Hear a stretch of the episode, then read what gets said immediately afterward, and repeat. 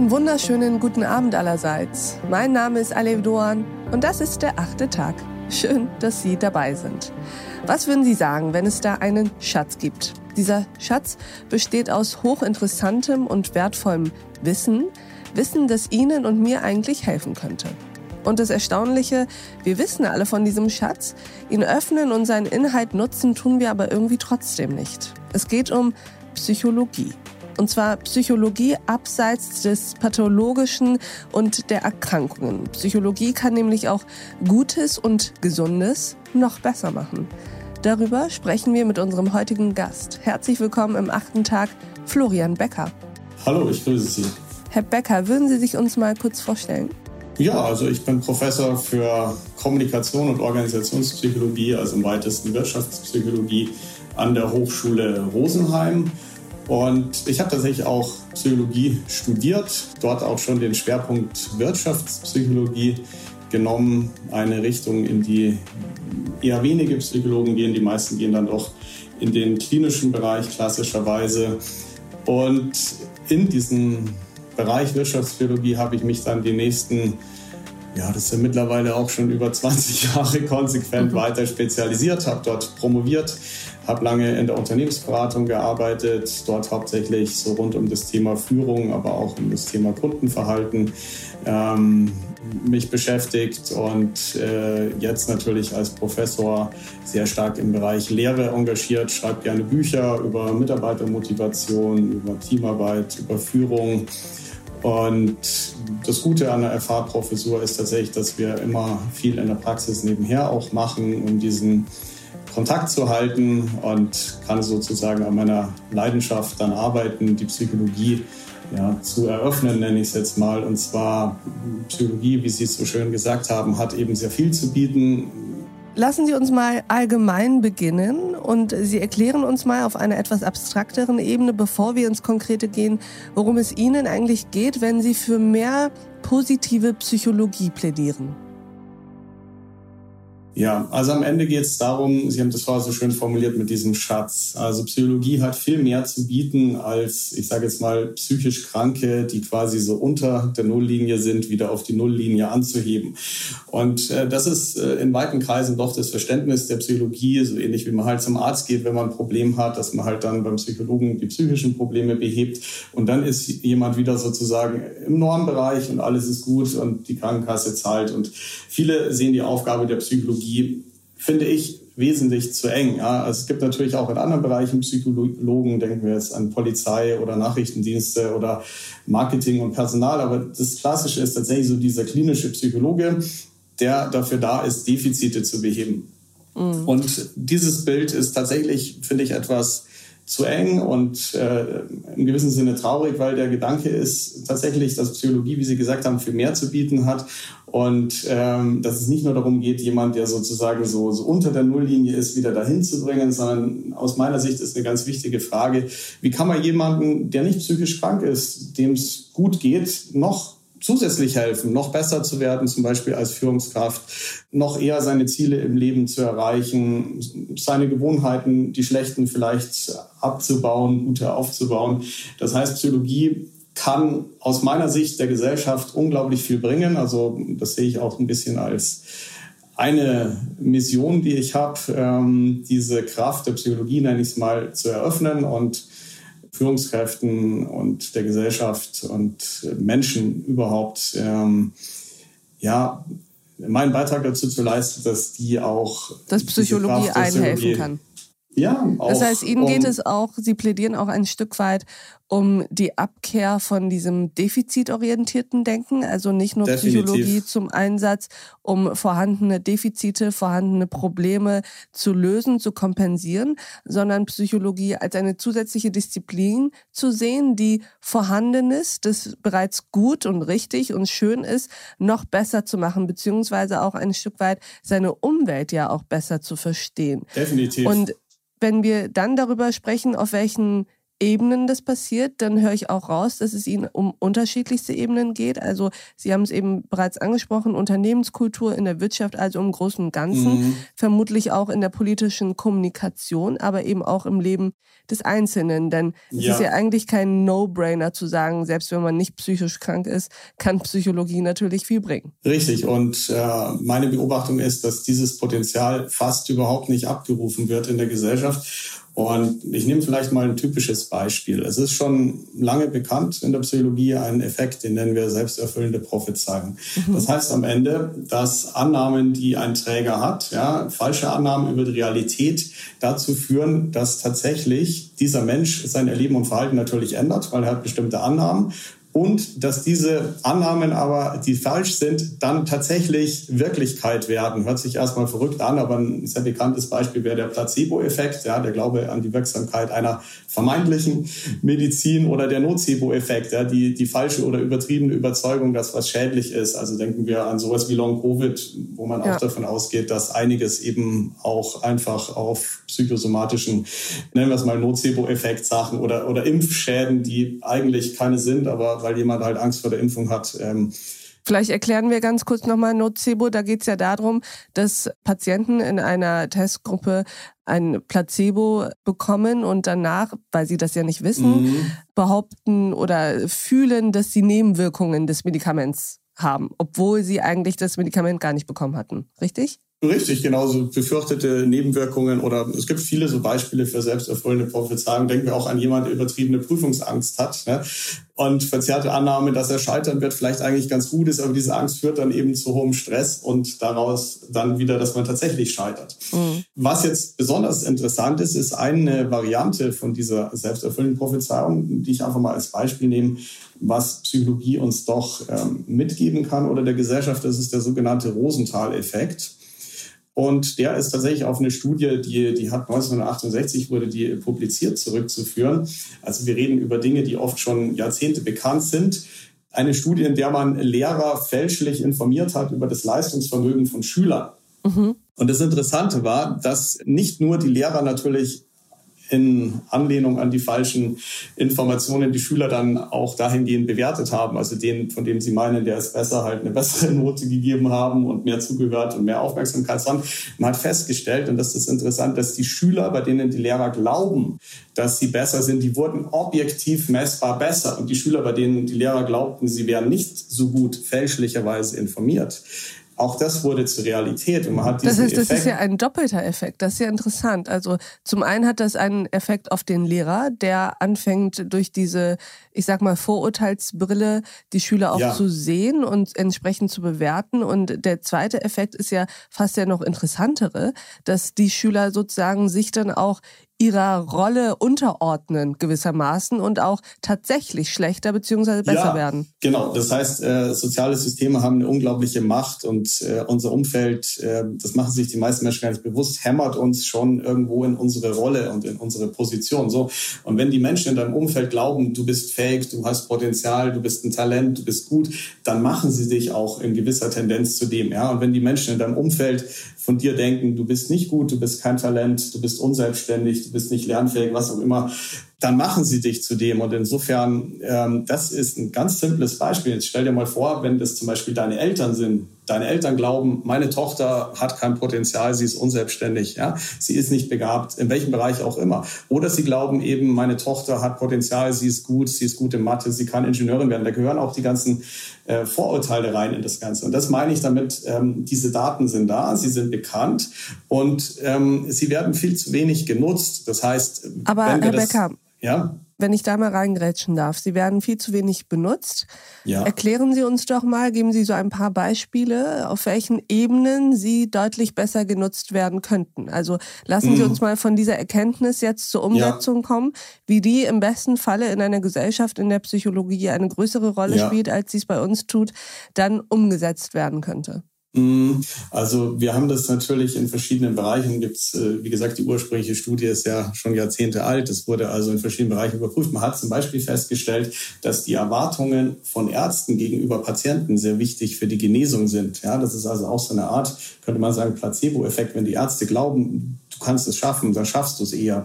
Es ist im Sport, Trainer, Sportler, es ist ähm, in Eltern-Kind-Beziehungen, es ist Lehrer, Schüler, das heißt vor allem auch Führungskräfte, Mitarbeiter. Es ist, es ist unglaublich breit und ähm, Menschen machen sich zu wenig bewusst. Ähm, wenn wir das jetzt in die Praxis bringen, ja, wie ihre Erwartungen zum Beispiel als Führungskraft. Ich habe regelmäßig mit Führungskräften zu tun, die, ich übertreibe es jetzt ein bisschen, sagen, ja, ich habe hier lauter Vollpfosten und Idioten, man müsste mir Schmerzensgeld geben, denen zuzuschauen bei der Arbeit, ich finde keine guten mehr, ich übertreibe jetzt. Ja?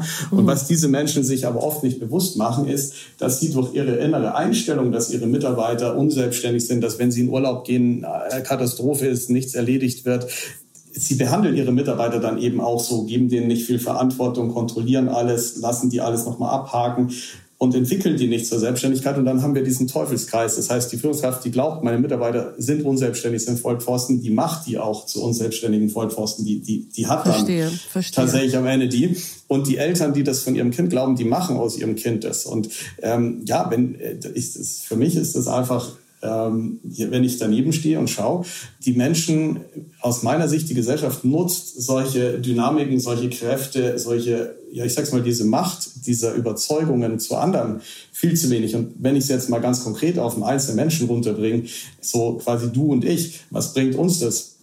Im Leben, dann ist natürlich ein ganz wichtiger Punkt, wenn ich das jetzt auf mich beziehe, welche Menschen habe ich in meinem Umfeld? Ja, was glauben diese Menschen über mich? So, als Kind kannst du dir deine Eltern nicht aussuchen, aber sobald du älter wirst, kannst du dir die Menschen aussuchen und du kannst Leute in deinem Umfeld suchen und anreichern, die an das glauben und an die Richtung glauben, Klar. in die du dich entwickeln willst und dir Kraft geben.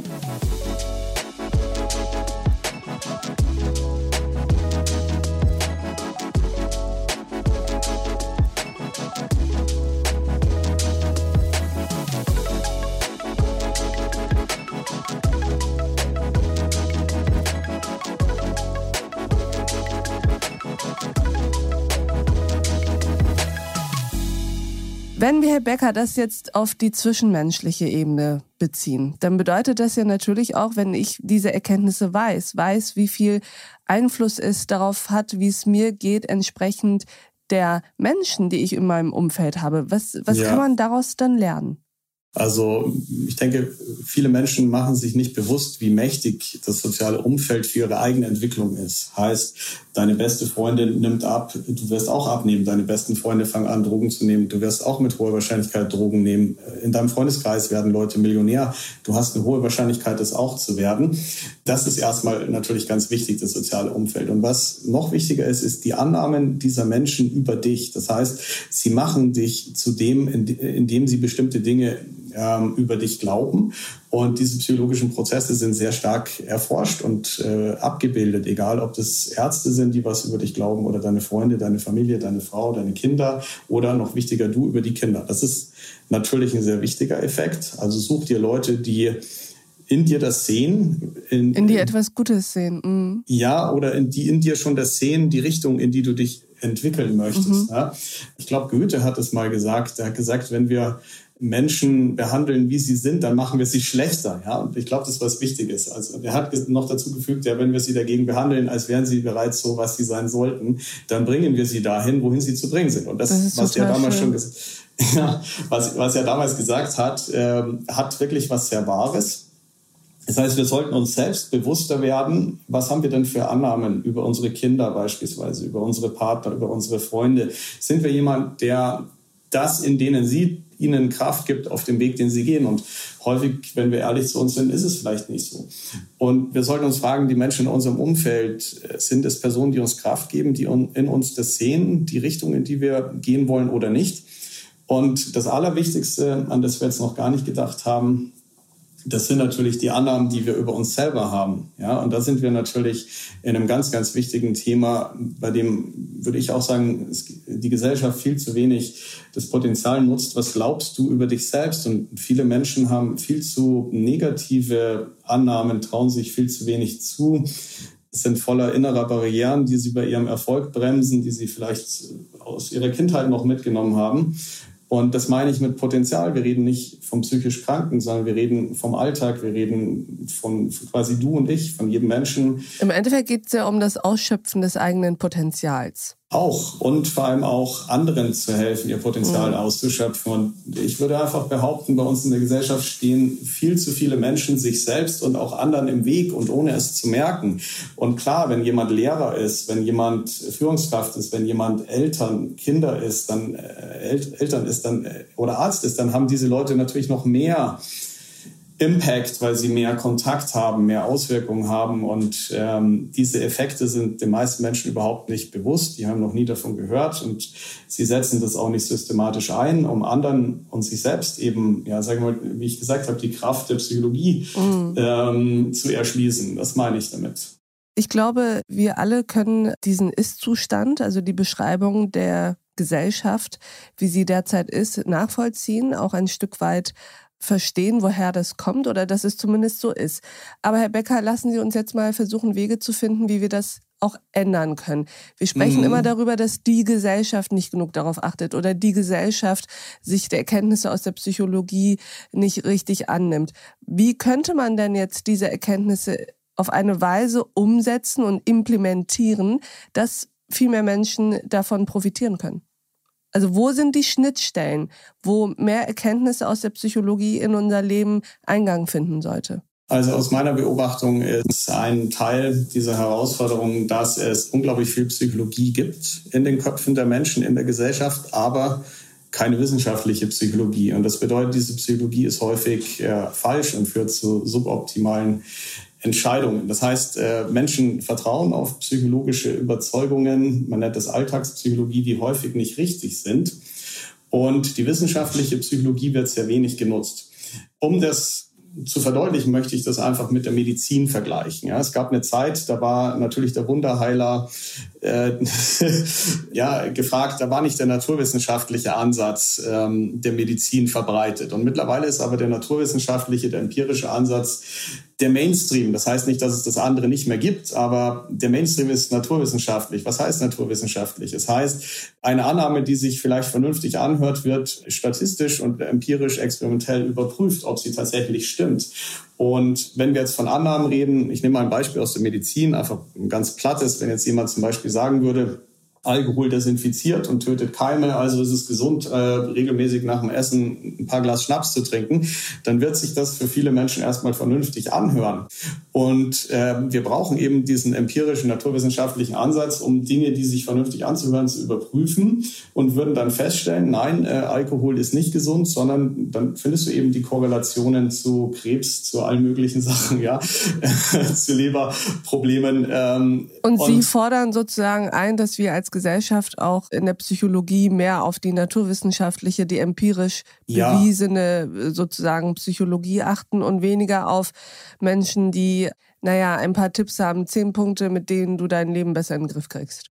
Wie implementieren wir das richtige Wissen über die Psychologie in die Gesellschaft, in den Alltag? Natürlich ist es immer ein System, ja, aber am Ende sehe ich tatsächlich die Psychologen auch in der Pflicht. Die haben viel zu wenig aus meiner Sicht ähm, dafür getan, fundiertes psychologisches Know-how in die Gesellschaft reinzubringen und ähm, haben zugelassen, dass äh, Menschen, die überhaupt vollkommen empiriefrei sind, Dinge, die sich für viele vernünftig anhören, sehr erfolgreich kommunizieren, so dass wir, dass wir die Köpfe voll haben mit falschen Überzeugungen. Das heißt, ähm, wofür ich plädiere, ist, dass eben nicht so wie früher in der Medizin hat man vielleicht zehn Leute gefragt, die 100 geworden sind, wie sie es gemacht haben und hat ein Buch geschrieben. Und so funktioniert Führung. Ja, jemand äh, oder so funktionieren viele äh, Bücher über Führung. Jemand interviewt zehn erfolgreiche Manager. Wie habt ihr es gemacht? Oder jemand hat selber erfolgreich geführt und schreibt ein Buch. Und das wäre wie wenn der 100-Jährige ein Buch schreibt, so wirst du auch 100. Und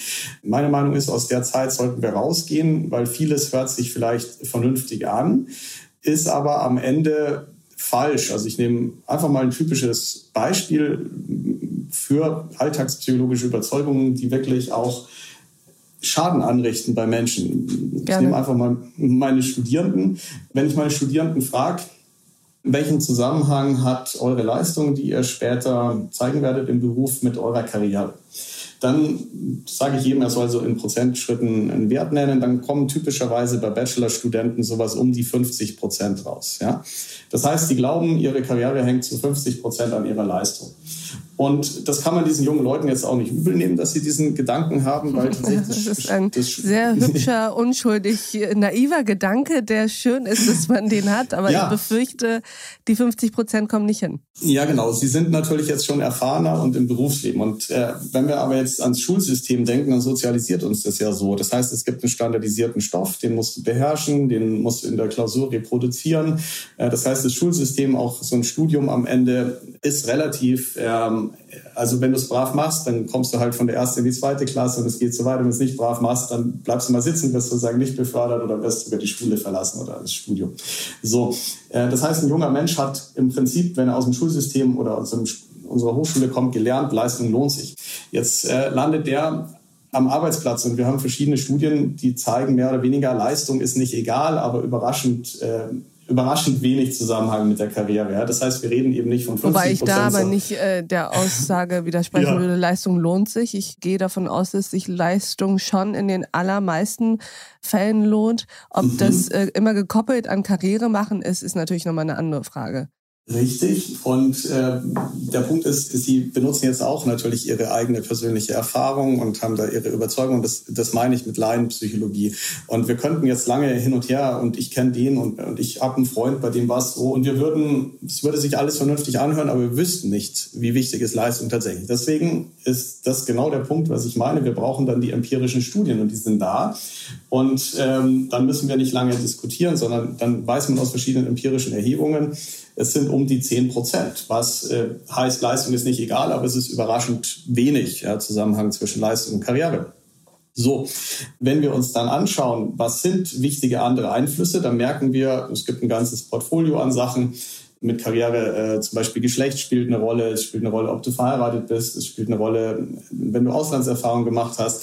Ähm, aber wir haben eben auch äh, sehr viele Sachen, die, die vielleicht noch irrationaler sind. Zum Beispiel Körpergröße hat einen deutlichen Zusammenhang mit Karriere. Wenn du groß bist, machst du eher Karriere. Und das wird dann eben spannend, wenn wir da reinschauen, weil dann merken wir, dass äh, tatsächlich viele Unternehmen, und es sind nicht nur Unternehmen, es ist auch an Universitäten so, dass Körpergröße immer noch ein ganz guter Prädiktor ist, ähm, dass du zum Beispiel Lehrstuhlinhaber wirst. Ja, der Lehrstuhlinhaber ist im Durchschnitt 4,9 Zentimeter größer als Menschen des gleichen Geschlechts und des gleichen Alters. Selbst an der Universität, wo wir sagen, ja, das ist, das ist alles nur Forschung und Impact und was hat jemand publiziert und in welchen Journals, selbst da ist es so, wenn du größer bist und äh, wohlgemerkt getrennt nach Männern und Frauen, ja, nicht, das ist nicht überlagert durch den Effekt, dass Männer eher Professor werden oder eher Führungskraft, sondern das findest du für Männer und für Frauen, so.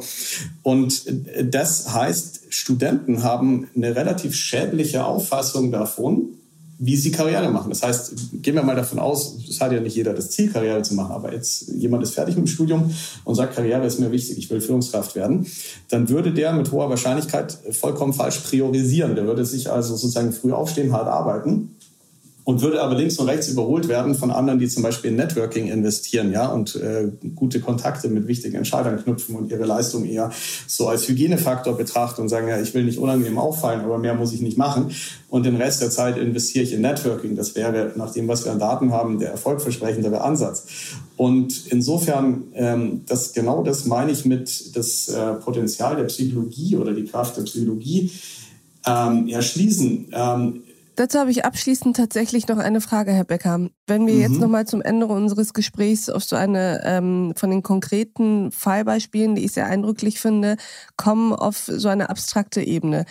Denn ja. ich stelle es mir auch als einen sehr schmalen Grad vor, der da liegt zwischen dem Einsatz psychologischen Wissens mhm. und Manipulation. Ich meine, ja. es ist ja nicht so, als es nicht schon heute Psychologie eingesetzt würde, zum Beispiel im Marketing, zum Teil ja. auch in der politischen Kommunikation.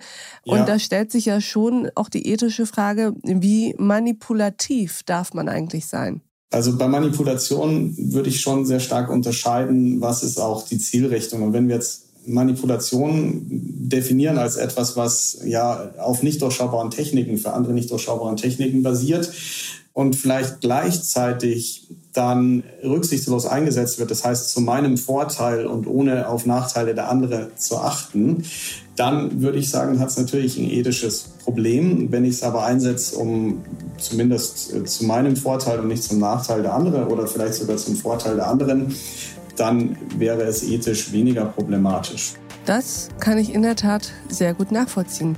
Lieber Florian Becker, vielen Dank, dass Sie bei uns im achten Tag waren. Sehr gerne. Und ich danke auch Ihnen, liebe Hörerinnen und Hörer, fürs Mithören und Mitdenken. Und ich würde mich freuen, wenn wir uns im nächsten achten Tag wieder begegnen. Bis dahin, auf sehr, sehr bald. Ihre Alef Doan.